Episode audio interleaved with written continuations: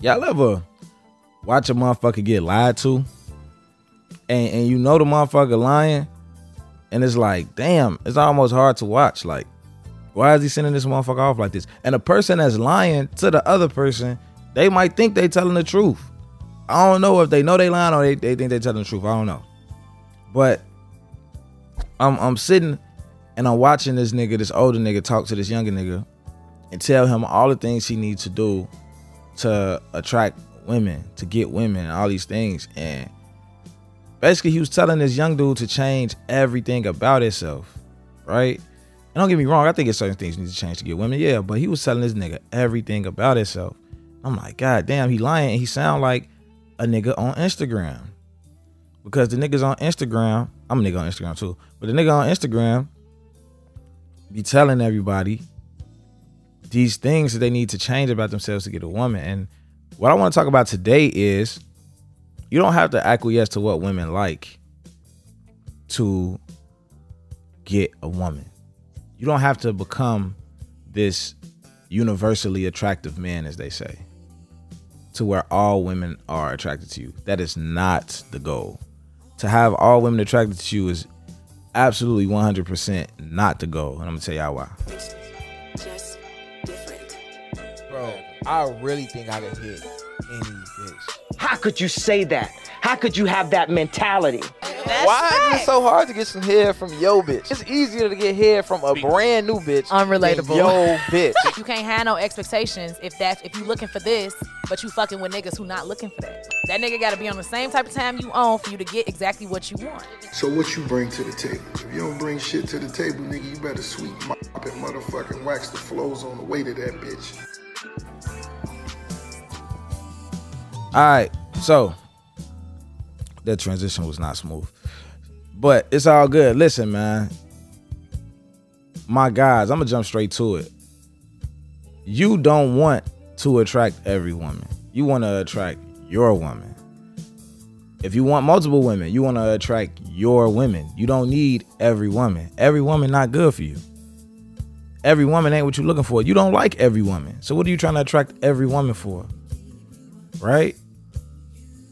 There are things that women are attracted to. They're attracted to different types of guys. A lot of guys feel like, you know, they might be a nerd, so they not getting women. They need to not be a nerd. You know what I'm saying? They need to not like, oh, it's cool. Like a, a, one of some of these relationship gurus might tell you, oh well, it's cool that you like anime, but just hide that from your girl because that's that's nerdy.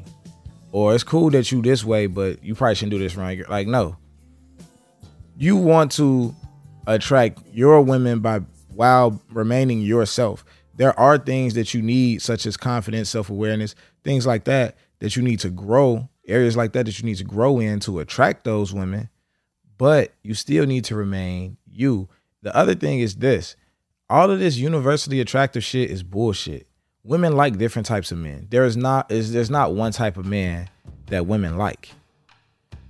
In the 90s, women was loving DMX and Prince. There's a bunch of other niggas too, but think about that. Think about how different DMX and Prince are.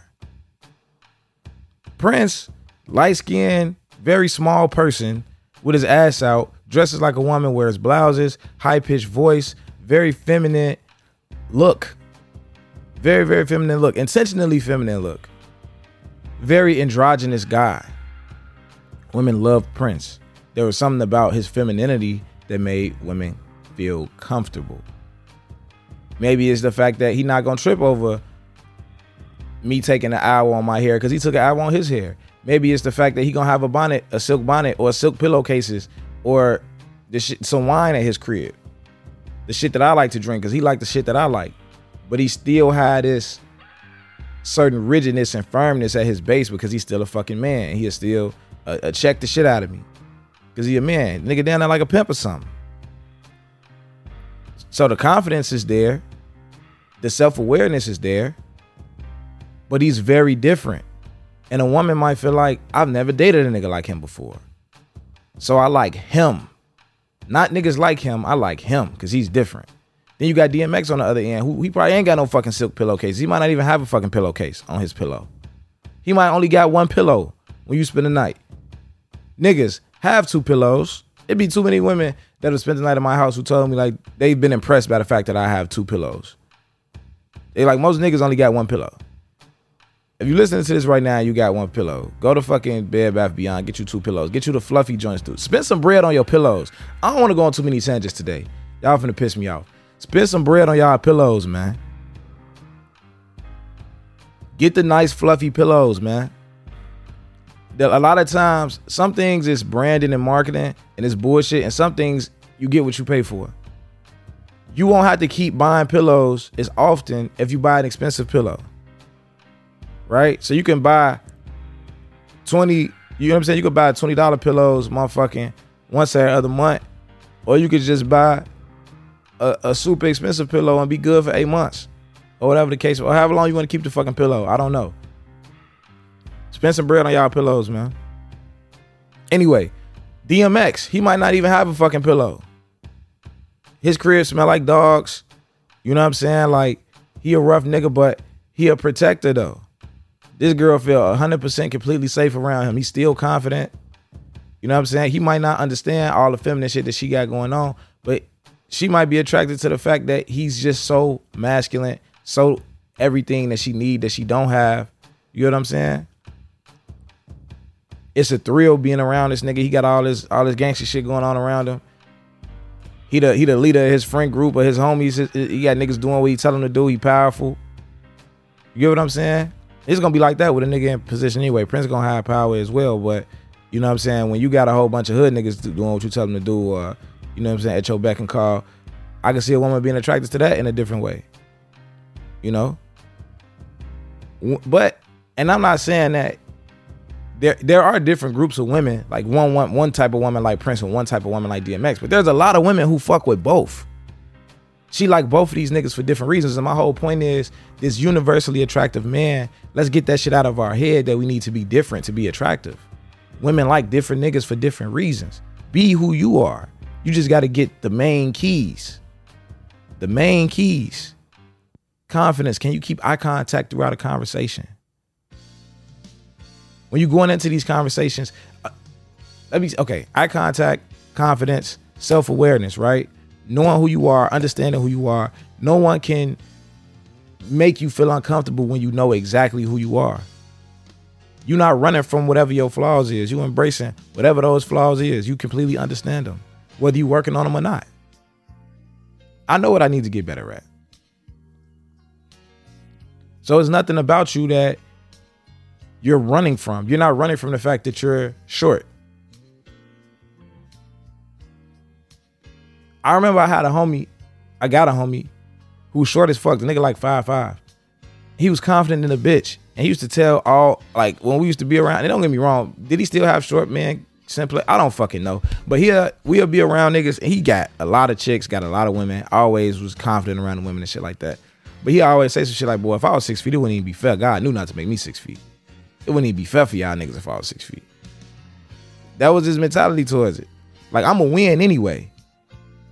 Like yeah, I'm short, but I'm a win anyway. I know I know girls like tall niggas. I'm winning anyway. Like y'all niggas better thank God I'm not six feet. That was his mentality towards it. He wasn't running from it. He was cool with it. That's self-awareness. Right? That's confidence. Self-awareness brings confidence. Stop running from different parts of yourself. Embrace it. Talk about it. I just had a podcast. I just did the podcast in Philly. And uh the nigga Lur, uh, shout out to Lur and Lionel. The nigga Lur asked some shit like, uh, have you ever fucked a girl and not satisfied her? And I was like, yeah, it was a couple girls I fucked who I ain't have enough dick for. Now he made that a clip and put it out there. Okay, cool. Motherfuckers was hitting me like, damn, bro, you really said that on camera? Like, girls gonna think you got a small. I never said I had a small dick. I said I fucked a couple girls who I didn't have enough dick for. They they wanted a lot of dick. I didn't have it. But again, it's self-awareness, confidence. Like, yeah, the girls talk about big dick this, big dick that. If you a nigga with a regular dick, you a nigga with a regular dick. Okay, cool. Confidence. Women love confidence. Women love men who know who they are. Cause she don't have to worry about catering to your ego because you don't know who you are.